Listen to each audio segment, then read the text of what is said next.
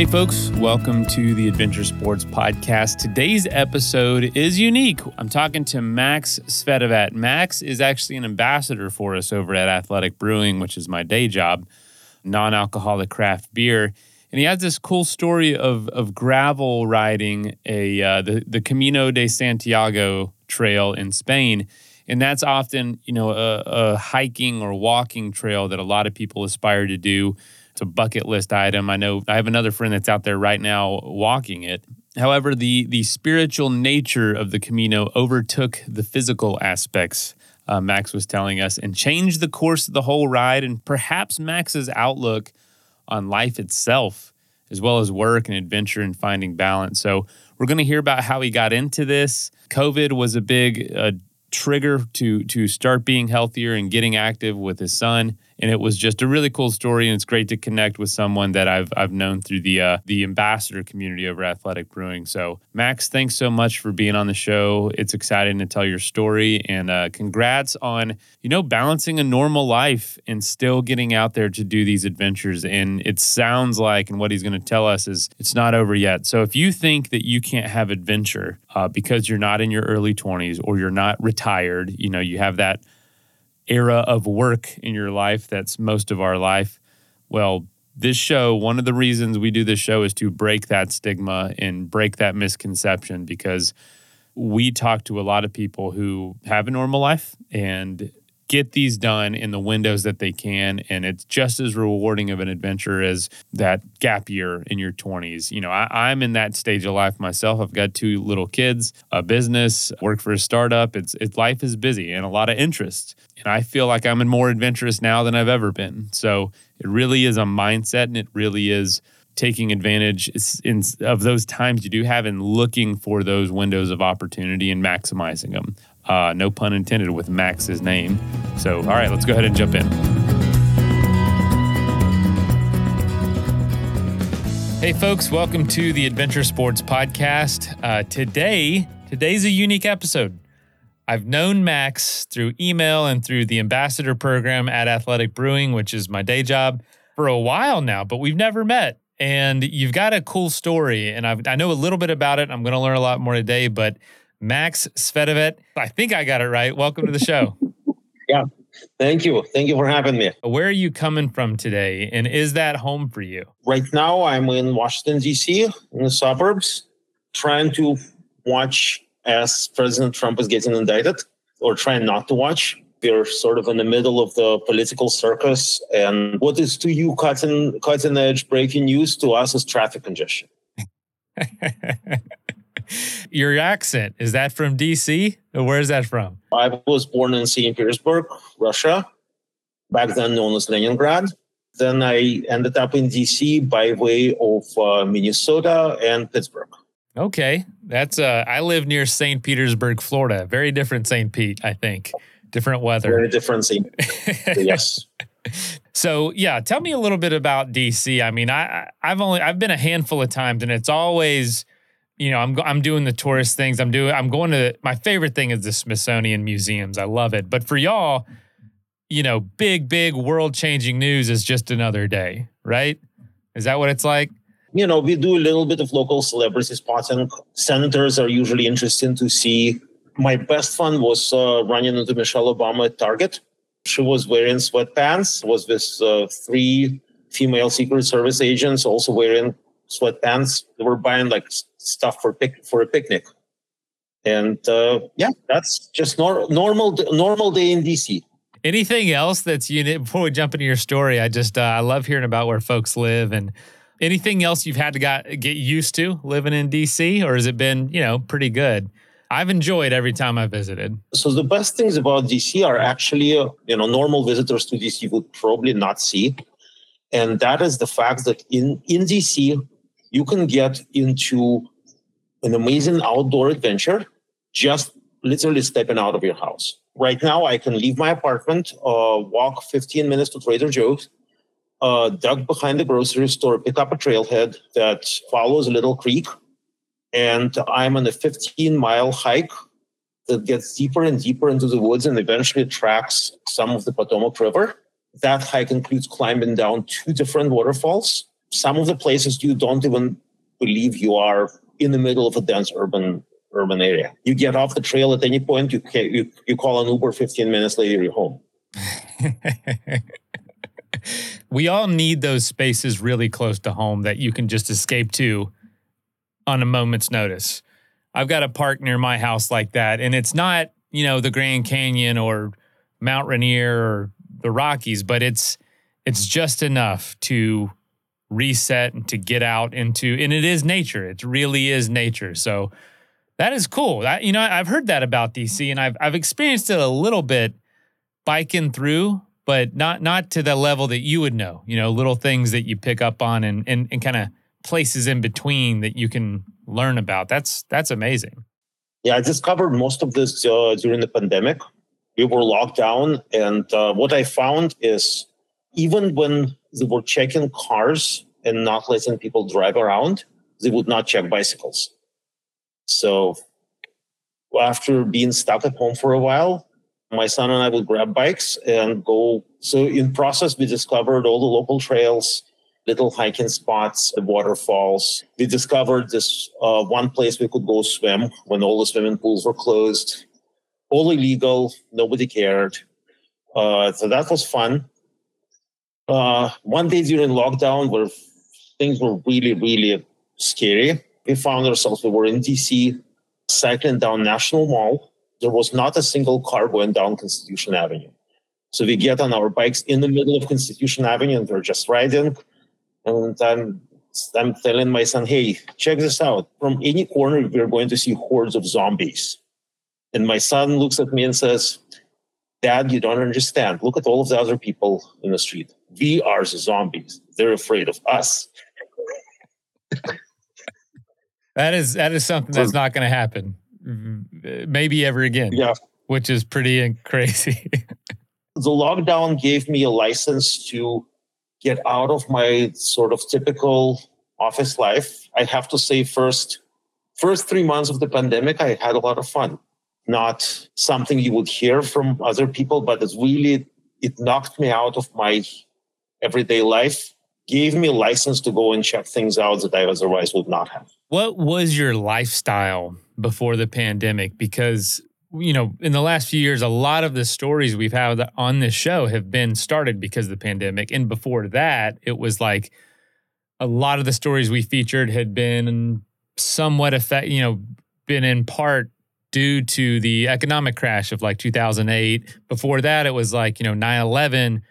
It almost, I'm not saying you need those things to happen, but it, it almost, those things happen to society and to an area there's these huge changes and people take advantage of the opportunity to do something they wouldn't have been able to do before. Sounds like the pandemic was that for you.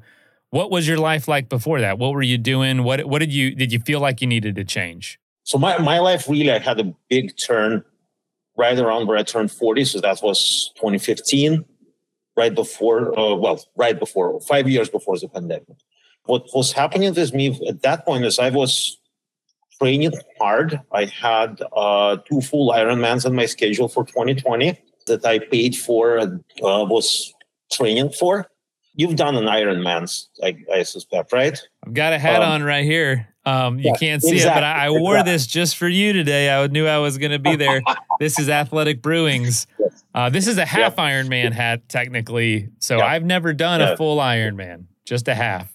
Yeah, but but you know what it's like to train for one. of yes, yeah, it's, it's, it's like a um, full time job, almost. You yeah, know, exactly. Well, mine was a part time. Yours was a full time. Yeah, you you sort of descend down a rabbit hole of training where it sucks up a lot of oxygen from your life. Yes, I was working uh, full time. I had an office, so I'm actually an entrepreneur. I have a small company, so we had a, we had an office, and a couple of people were coming to that office every day to work. So I had a commute I would do the commute on the bike as much as I could, but uh, weather permitting.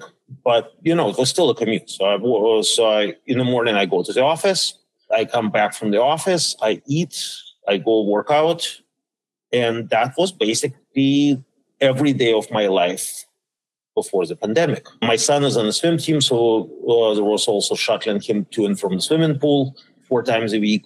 Very regimented, scheduled my life was basically defined by my Google Calendar, by my train, uh, by my TrainingPeaks.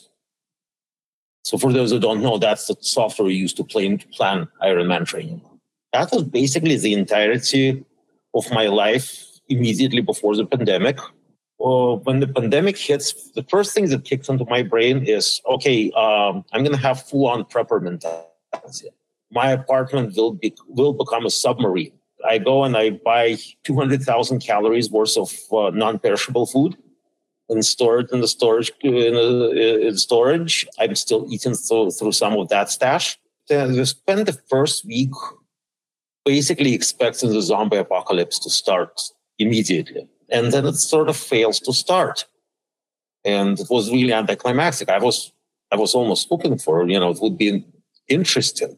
So the zombie apocalypse fails to start and people are having some people are having really hard time. Other people are just sort of locked down and sort of throwing themselves at the walls. And i realized i don't want to be one of those people throwing themselves at the wall. We started using every opportunity to get outside. That turned into daily biking hiking outings it was mostly just me and my son it was amazing because we also had a chance to bond in ways that fathers and sons don't often get get a chance to bond. We worked together more or less full time for 18 months through the pandemic. So so that changed my relationship with him. You know, rising teenagers. So those of you that have teenagers, you you can appreciate when when a teen actually comes up and says, "Dad, I love you," and you're my best friend.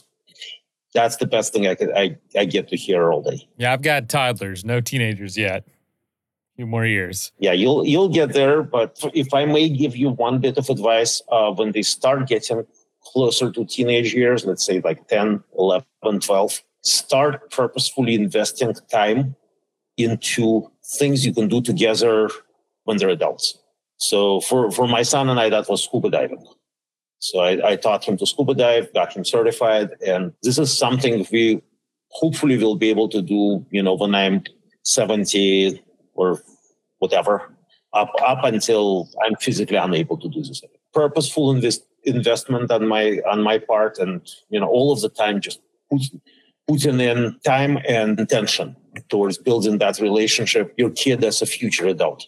You know, y'all are getting more active together during the pandemic and, and was it when did your mind start going to these things that i can do because it, it, feels like it, it you had done or you were getting ready to do an Ironman and, and it just kept going. What was kind of the thought process of, of your physical health and challenge uh, of uh, growing that? Ironman training is very regimented. So all of that blew up and it blew up more or less instantly because the gym was closed, the, the pool was closed, no way to do some types of training. We ended up, I ended up building a gym on my balcony that had improvised, some improvised tools. There was a run on free weights you could not buy a dumbbell anywhere. Everybody bought up every dumbbell available that was, I think, more than five pounds in weight. Nobody, nobody wanted the little ones. I, I built my own barbell out of PVC pipes and uh, filled the sand. I built an absolutely evil planking machine that uh, challenges my core muscles in evil, painful ways, and just stuff stuff like this. Uh, um, but at the same time, my races are gone. What do I do with all that fitness? You know, other than just fill up my time with working out. So I started thinking about bigger adventures. My first one was completely illegal, rather crazy, but I pulled it off. Did you say illegal? Yeah. Oh, yep. Please, um, please tell us. my adopted sister you know, I say adopted sister because we adopted each other as adults, and now we call each other brother and sister, and we love each other dearly. She was a pulmonary nurse in New York, so she really saw uh, saw the brunt of the pandemic. She was one of the first people to get COVID in New York, and she had it really bad. She was on oxygen, etc. And after she recovered, I realized I really want to see her. So I went on my usual Amtrak.com and I said, okay, can I buy a ticket to see her? And no, I could not buy a ticket to see her because uh, at the time it was essential travel only. New York is still a huge hotspot. So I said, okay, can I buy a bus ticket to see her? No, you can't. you know, normal person would, I don't know, maybe get a car and drive. I said, you know what, I'm going to ride my bike. So, so I, so I took my, uh, and not only I'm, I'm, not only I'm going to ride my bike to New York, but hotels are problematic. So I'm going to ride my bike from DC to New York in one day. Jeez. How far is that? I'm looking up up on the map right now. How far did you have to go? 238 miles. In one day? Yes. What? did you do it? Yeah, I did it. How long did that take? It was 17 and a half hours in the saddle. Oh my god. The sun bracing there.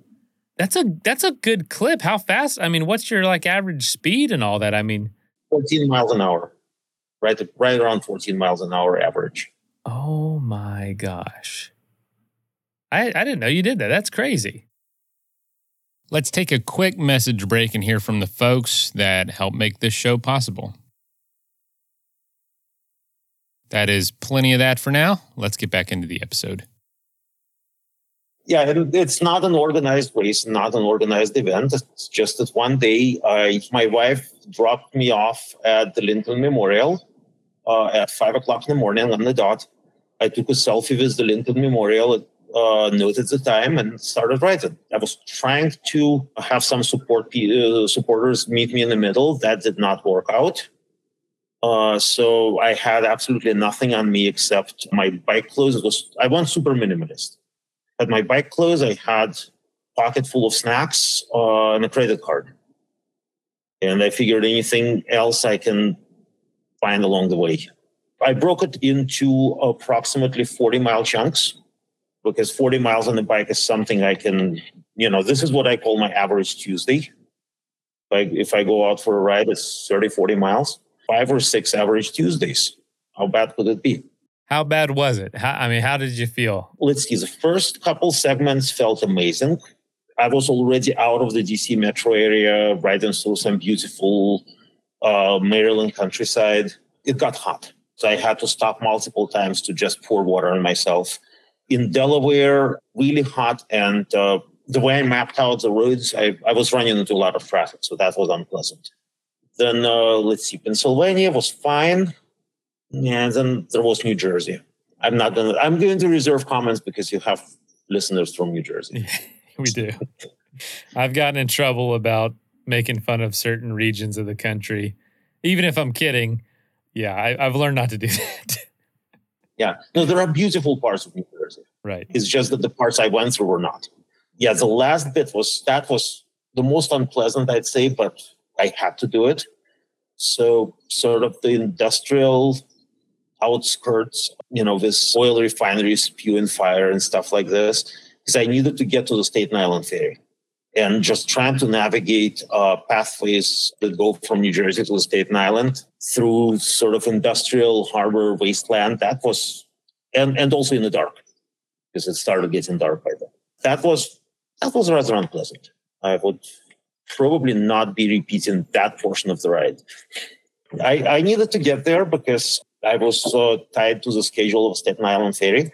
That was going to run until 11:30. Uh, so it was uh, the ferry did not run 24/7 as it does outside of the pandemic times.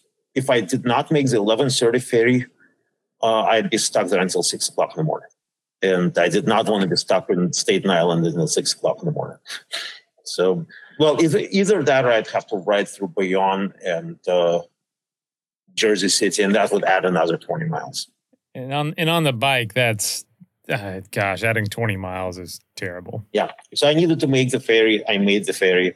I wanted to finish at uh, the 9 11 memorial, just sort of do symbolic memorial to memorial thing. And that was, I got there right around midnight, and uh, my sister and her wife was there to meet me, and it was awesome. I mean, doing something like that will make you really feel like I can do hard things. I can I can take on other challenges. Were you kind of done, or were you wanting to do more at that point? Because that I could see that you know your mind starting to turn. What else can I do?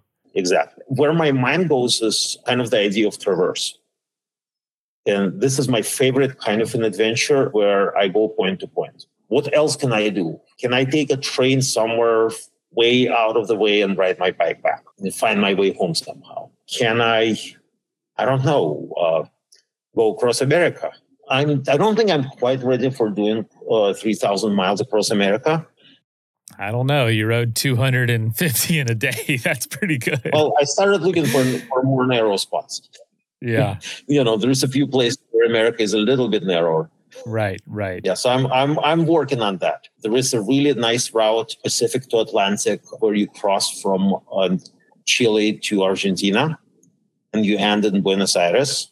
I was kind of thinking along the lines of leave um, on Christmas from Chile and do New Year's in Argentina, but that is really, really tight scheduling. I, I'm realizing I probably don't want to schedule myself that tight. Well, when did the idea to do the uh, Camino de Santiago come into play? Because it, so- it sounds like you're having a pretty big year of adventure, and this was just one of, of a few of your adventures. Yeah, so if actually the idea uh, came to me uh, in Mexico. Uh, so I was running the Caballo Blanco Marathon. Um, so if if you don't know that one, it's the race featured in the book Born to Run. If you have read the book and then you show up at the marathon and you realize that the characters from that book are still around, they're real life people, and you can have, go have a beer with them. The book was completely accurate in describing some of them. So that that blew my mind in itself. Uh, just meeting up with also running legends. Scott Jurek was there. Uh, Manuel Luna. Manuel Luna is amazing. It's, he's a, a Tarahumara Indian and uh, one of the first people to let's, let's, see. He won Western States. He was he won Leadville. He he won he won some of the biggest ultra marathon races, and put the Tarahumara runners on the map as as a very formidable force in, in ultra running. So just hanging out with those people at the campfire and uh, drinking beers and talking about running and adventure and all of that. So that that was part of that. But the other part of that was uh, a Temescal ceremony. So a Temescal is when when you crawl into this low dome and uh, hot rocks are being brought in uh, by the shaman uh, there is chanting and uh, you set your intention for what you want that session to be. It's really physically hard in terms of the amount of steam and the amount of heat you need to tolerate, but also it's it's it's a spiritual journey that's condensed in about 40 minutes. I had a pretty profound uh, spiritual uh, spiritual effects from it. I can I can go into more detail if you like, uh, but part of that was I wished for spiritual rebirth. And what I got from it was a spiritual near death experience. When I came out, the shaman said, um, Your rebirth is not complete. You need to, you need to go do a journey. You, you need to find your road. You need to find a journey. And uh, this ultra marathon you're about to do, that's not enough. You need, you need to find a place to find peace with yourself. So I started thinking about spiritual journeys and I read uh, Paulo Coelho, The Pilgrim. I thought about, you know, what, what, what else should I do but the strange road to Santiago? So yeah, so I, I bought a ticket to Spain, planned it out, and there I was with my bike, ready to go. What was that experience like? Because most people, most people hike that or walk that. We've had people on the show talking about that but you decided to to bike it. One, maybe to just can you just enjoyed that maybe it was the time, but but tell us maybe about some of the differences that you were anticipating with with being on the bike versus what a lot of people do, which is walking it. I have to say that I got the lesson from the Camino that I should have gotten. So one of the reasons I showed up on the bike is I only had six days. Most people, when they come and do Caminos, they take six weeks. I had the choice I, so the reason I only had six days was because my son was going to fly and, and meet me in Madrid, and I needed to be at the airport to meet him. This that logistical constraint, I said, I, what I should have said is, okay, let me see how much I can walk in six days. But no, I have an ambitious mind that likes enormous adventures. So I said, I have six days. How hard could it be to do 600 kilometers? You've already done, you've already done 250 miles in one day, which is what, 400 kilometers nearly? So it's like you did that in one day. You got six. exactly. How hard could it possibly be? yeah, right. Sometimes we tend to approach those kind of big adventures as a, as a race.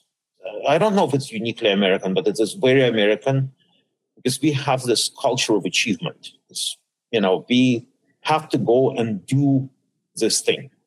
You know, you go do the Ironman. There is you you try to do it as fast as you can, and there is a finish line, and uh, then somebody yells in the microphone, "Hey, you are an Ironman!" and everybody goes, "Yay! You have achieved it." We have this obsession, this standardized metrics of achievement, like what's you know what's your marathon time? Well, every marathon is different, right? I mean, you could be three hour marathoner in one place and four hour marathoner in another place. Depends on what the race is like. But the problem, the biggest problem for me was when I achieved something, something big, I immediately started thinking, what's next? You know, you wake up the morning after finishing an Ironman, and the first site you open on on your phone is ironman.com. And you say, where next? What are you what are you going to race next? So on what happened with me is that as I got somewhat better at racing, I started thinking what else is out there. You know, why is it, why am I not feeling fulfilled or satisfied? You know, I even posted on Facebook, like Ironman is too easy. Why, why is it, why is Ironman so easy? I got yelled at horribly. It was. And what did you mean by that? Just uh, too achievable, maybe? What it was for me uh, is it was not a hard day; it was a long day and uh, you know I can do a long day. I can do a long day any day. Now, uh, I mean, Ironman kicked my ass this year, so no, it's not too easy. yeah, yeah I, I didn't. I didn't have this year. I got I got way too ambitious, un, underplanned and underprepared, and uh, yeah, uh, I have a big chip on my shoulder, so I'm going to have to remedy that. Coming back to the Camino, when I initially approached it, I started I started it looking for an achievement. You know what that's what i'm that's what i've gotten used to you know you look for an achievement. So i went to the fkt site figured out what the fastest known time for camino santiago is. I started mapping and making plans based on whether or not i can hit the fkt or get close to it This the camino precisely the wrong approach and i designed all of my logistics based on this wrong approach and the camino told me Within two hours, the Camino told me, You're wrong. Don't do this. Why? Okay. So, and by the way, I, I will t- talk about the Camino as almost as like a person, because the Camino for me, so it's became representation of humanity or of reality. The Camino teaches you things. Uh, the Camino compresses things into sort of a very teachable situation. And if you are there with an open mind and, willing to learn, it will teach you. Yeah, so so what so here's what I did. I showed up at the Camino this legit I called it non-negotiable. I had to be in Santiago by Sunday at 4 p.m. Uh, because I needed to catch the 4:30 train uh, to get me to Madrid. Uh, because my son was landing at 6 p.m. the next day, uh, 6 a.m. the next day at the airport and I had to be there to meet him. Almost immediately, I set myself a hard cutoff. I set myself a deadline. And immediately it started causing me anxiety, even before I started. But, you know, I am uh, stubborn and resourceful. And, and being stubborn and resourceful is usually my detriment. When the universe is telling me to stop, I just double down and say, hey, you know, I'll I'll make it. But by the way, you, you know, you the universe screw you, I'm going to get this done anyway.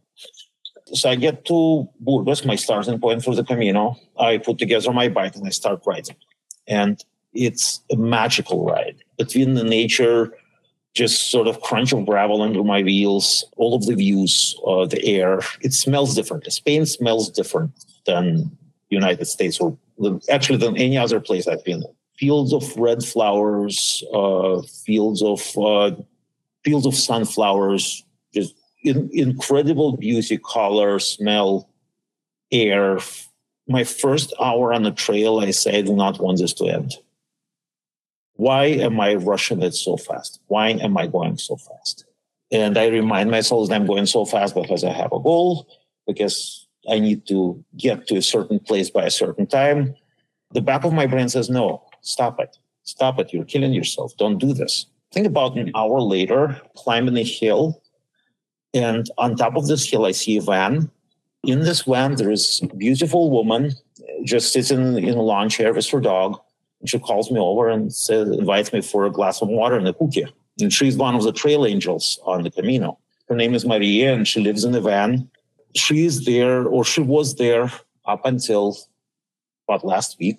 Basically, be there with the travelers and to talk to them about their emotions and what they feel like. She's a, she's a psychotherapist sold her practice and uh, retired to be a full-time trail angel right after the pandemic. So she gives out cookies and free psychotherapy, and uh, she sells um, little trinkets that you can wear while you're hiking, and that's how she supports herself. So, so yeah. So Maria and I spent two hours talking. She basically makes me question my entire motivation for the trip. Why am I there doing it as an achievement if I'm if I should be there doing it as a journey? and why do we focus so much on on sort of the culture of achievement, the culture of doing, if all we need in this life is to be? Yeah, so we so we spend all of this time talking, and the next day I get on my bike and I look at my schedule and it says 140 miles. Go, go, go.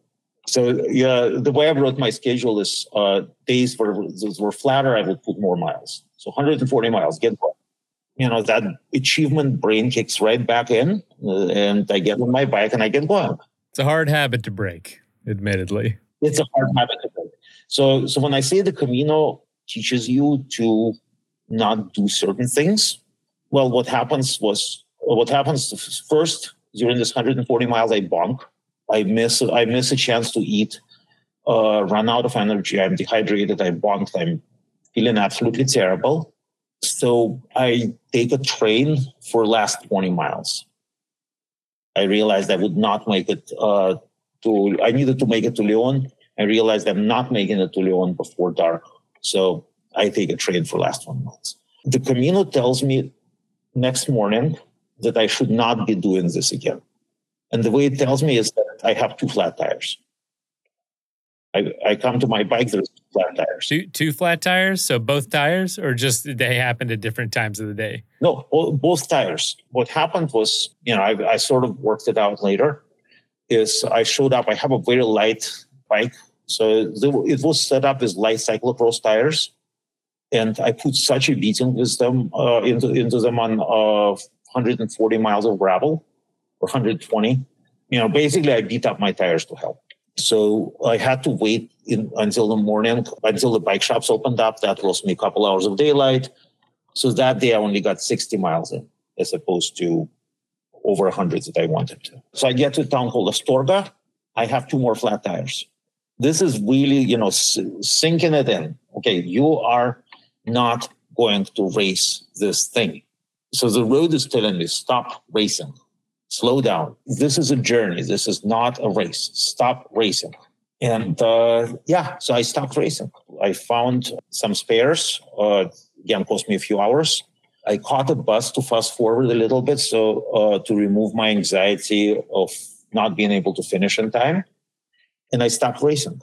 And it was the most magical two and a half days of my of uh, this journey because when you slow down, you see things, you hear things, you smell, you feel, you talk to people. I met I met a dude one day. He just walked out of his house in Belgium, just went and walked to Santiago. So I met him on his last day of this three and a half months walk. The stories he had to share about the kindness of strangers and just living and stay, sleeping in people's houses or sleeping in the field, people he met along the way, in, incredible stories. Was there a moment that that you maybe it was that after you slowed down you realized that was the right decision? You know you had an experience or a moment that you wouldn't have had otherwise that you were like this is why i had to slow down. Actually so my last night on the trail there was a little hostel that i stayed in it had a river running by it we were just sitting there with people so people i met the day before they caught up with me they were on foot. I was on a bike, but they were walking big miles. So they, I only cycled until mid afternoon, and they caught up with me by about seven or eight at night. And we were sitting on the side of this river, dangling our feet into the water, drinking a beer, talking about how how this whole thing is making us feel. And I realized that actually the best part that I experienced was the fact that there is a community. And this community, this connection is it's instant because everybody has everybody is walking in the same direction. On, on the Camino, everyone is walking and everybody or, or riding in the same direction, going, going towards the same goal. Everybody has different reasons to do that, but at the end, they still have to do one thing, put one foot in front of the other. And that mm-hmm. becomes just such a microcosm for life, for approaching the, the philosophy of this whole thing. You know, what is our life but not having a common goal and putting one foot in front of the other? It was, it was just not not even feeling of accomplishment. I was, I'm not even talking about accomplishment here. I was I'm really talking about the process. So if you want, if I want to zero in on this, it becomes it becomes a shift from being results oriented, oriented to being process oriented. You know, if I if I have to carry out one thing from this whole thing is this shift to process orientation in my entire life and in, in adventures and in uh, in in everything really. What does that look like outside of the Camino? What what's basically like about the, it's about the journey. It's not about that destination or that. I was actually just listening on your podcast about micro adventures. Yeah, maybe Alastair Humphreys. Exactly, exactly, Alastair Humphreys.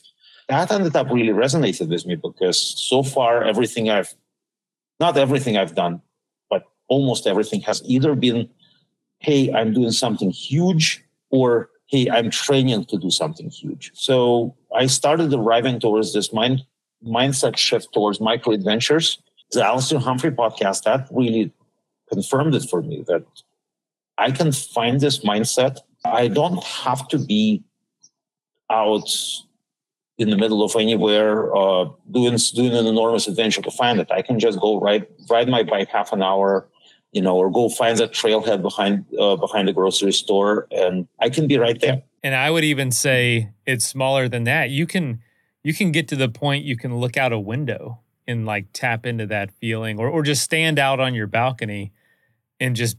I, I think I hear birds in the background right where you are, and it's just it's all around us all the time. It doesn't have to be a six day trip or an Ironman or you know a massive adventure because those times are amazing and we hear a lot of stories of those times, but take it from someone like Alastair. He he he is the, a great example. He lived for 4 years on his bike traveling the world. He's not doing that now. He has kids, he has responsibilities. He's he's he's he does one day trips or a weekend trip or an afternoon and for someone like him, that's enough.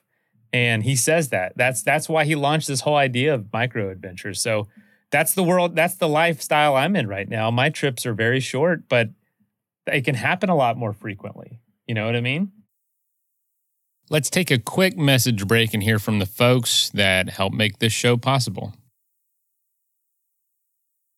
that is plenty of that for now let's get back into the episode exactly exactly it's a it's a question of accessibility right uh, not every not everybody can go and buy a thousand dollar plane ticket and fly their bike to Spain. And not ev- not everybody can pull this off, but uh, everybody can grab their bike and just go find a trail.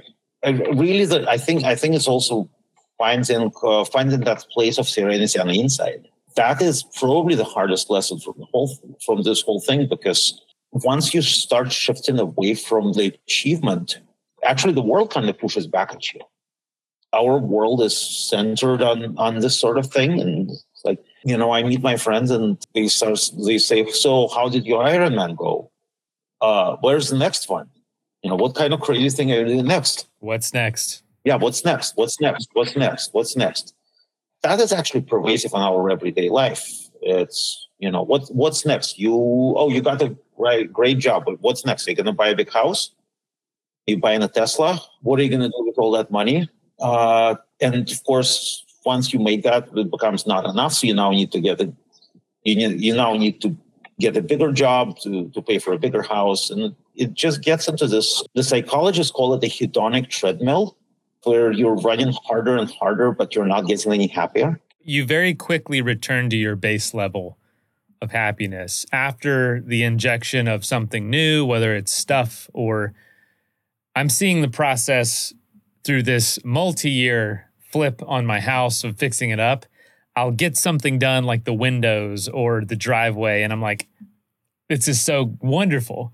And within about two weeks, it it, it dies off and it's right back to that level of like, all right, what's next? I need to work on you, your your base level of happiness. You can keep and now there's a certain part of that that's just human nature, and it's it's good to want to progress, but it can very easily spiral, very easily. And for a lot of us, it's it's it's an unhealthy an unhealthy level. We need new things. We need new. We need to spend money on things that aren't necessarily that important. We need to just make more money for the sake of making more money. But you know, if you're funding an orphanage, if you're adopting if you're doing something really important to you with that money and for those reasons yeah absolutely. But that hedonic treadmill we all need to really analyze and make sure we're not getting caught up with that for the wrong reasons. This is something uh, i'm uh, wrestling uh, this trying to figure out uh, where do i sit on this? Because the other side is well if you don't what do you have to show for all your effort? You know you you don't bring home a shiny medal from yeah. I mean i brought home absolutely nothing from camino de santiago except uh, one little pendant that maria made for me with her hands. And that's just something to sort of keep a memory of that friendship.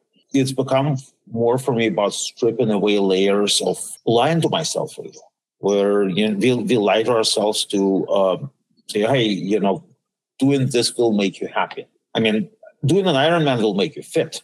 I don't know if it's going to make you happy. you know, buying a new bike will make you happy for a little bit. Then you're going to want to buy another bike. It's always N plus one, right? What do you think about? Because we were talking about this earlier, fastest known times. I, I, I go back and forth in that world of I am not a fast person outside, and in fact, the pace that you describe your Santiago trip is the pace that I like to saunter. I like to explore. I like to sit and talk. If there's an interesting person at a coffee shop or just that I meet, I am going to do that. But I don't feel like there's that many people that that do that or relate to that. It is the fastest. How fast can you go through this place? How quickly can you cross the Grand Canyon? I don't know. I'm constantly fighting, finding myself fighting that urge as well because it does get attention and people seem to praise it. It sounds like you've maybe rethought that as well. That whole culture, it, that hedonic treadmill seems to bleed into what we our adventure in in outdoor and nature world. Exactly, exactly, and that so that's something I'm wrestling with because of course I'm all I'm already signed up for another Ironman because you know you do not stop this kind of thing trying to qualify for Team USA to uh, to go to Australia next year. That's going to be interesting. The qualifier is in December, so I actually need to go in and race properly. But at the same time, my my mind is telling me that what makes me happy is this, you know, precisely the soundtrack. If I'm on my bike, I want to be able to stop at, ca- at uh, cafes every few miles and an espresso and talk to a person and look around and smell things, you know, and stop or admire the view somewhere. A uh, big part of me does not want to race. Probably one of the reasons I'm not signing up for any more road marathons, except New York Marathon. New York Marathon is marvelous sightseeing. But outside of that, no more road marathons for me. What do you think this change of mindset on the Santiago, what do you think the lasting effect will be? And what would you try to tell others about the experience having changed so drastically before and after? I would tell people to pay more attention to how their minds and souls are feeling. If something is not is making them unhappy, doing more of it is not going to make them any happier. Just just pay pay attention to this uh, hedonic treadmill where you're always compelled to do more. I am grateful to triathlon and Ironman because it got me from a very bad place in my life where I was very unhealthy, uh, both mentally and physically, uh, to a place where I am, you know, in reasonably good shape. I'm grateful for that. Also thinking about how competition can sometimes inject unhealthy notes into into our minds. A lot of times people wrongly assume that physical health is the same as character health. And, you know, they, they focus a lot on that physical side without really realizing how maybe bitter or too competitive or just, you know, unpleasant it's making them as a person. So I, you know, it's interesting. It's an interesting thought. Yeah, and it's it, I don't to be honest, I don't have any advice because it's a dilemma. I'm wrestling with myself, and the dilemma is to to boil it down is going to be to be or to do, right? So so are you in some place to do something? Are you there to complete an event, or are you there to be and to make that part of you? You can even approach an Ironman this the to be mentality. Maybe even finish it with a to be mentality as opposed to to do mentality. Probably not win it. Is winning an Ironman your goal? Or are you trying to win it? If not, maybe maybe approach it with the to be mentality and just be there to sort of absorb the, the race day and, and enjoy the process. We all need to decide where we, and, and every moment's going to be different. Every challenge is going to be different. So, you know, I know we just talked about this, but what is what is next for you? Where do you want to take this, if anywhere at all? Okay. Yeah. So so yeah. So of, co- of course I have my full racing schedule. No, not not quite. Not. I am going to Scotland in September, and I'm doing a four-day uh, multi-sport epic. There is an island chain called Outer Hebrides. Basically, if you go any any more west in Scotland, you end up in the water and you have to swim to New York. So this is the westernmost part of Europe. We will cruise these islands with a small group on bikes and kayaks.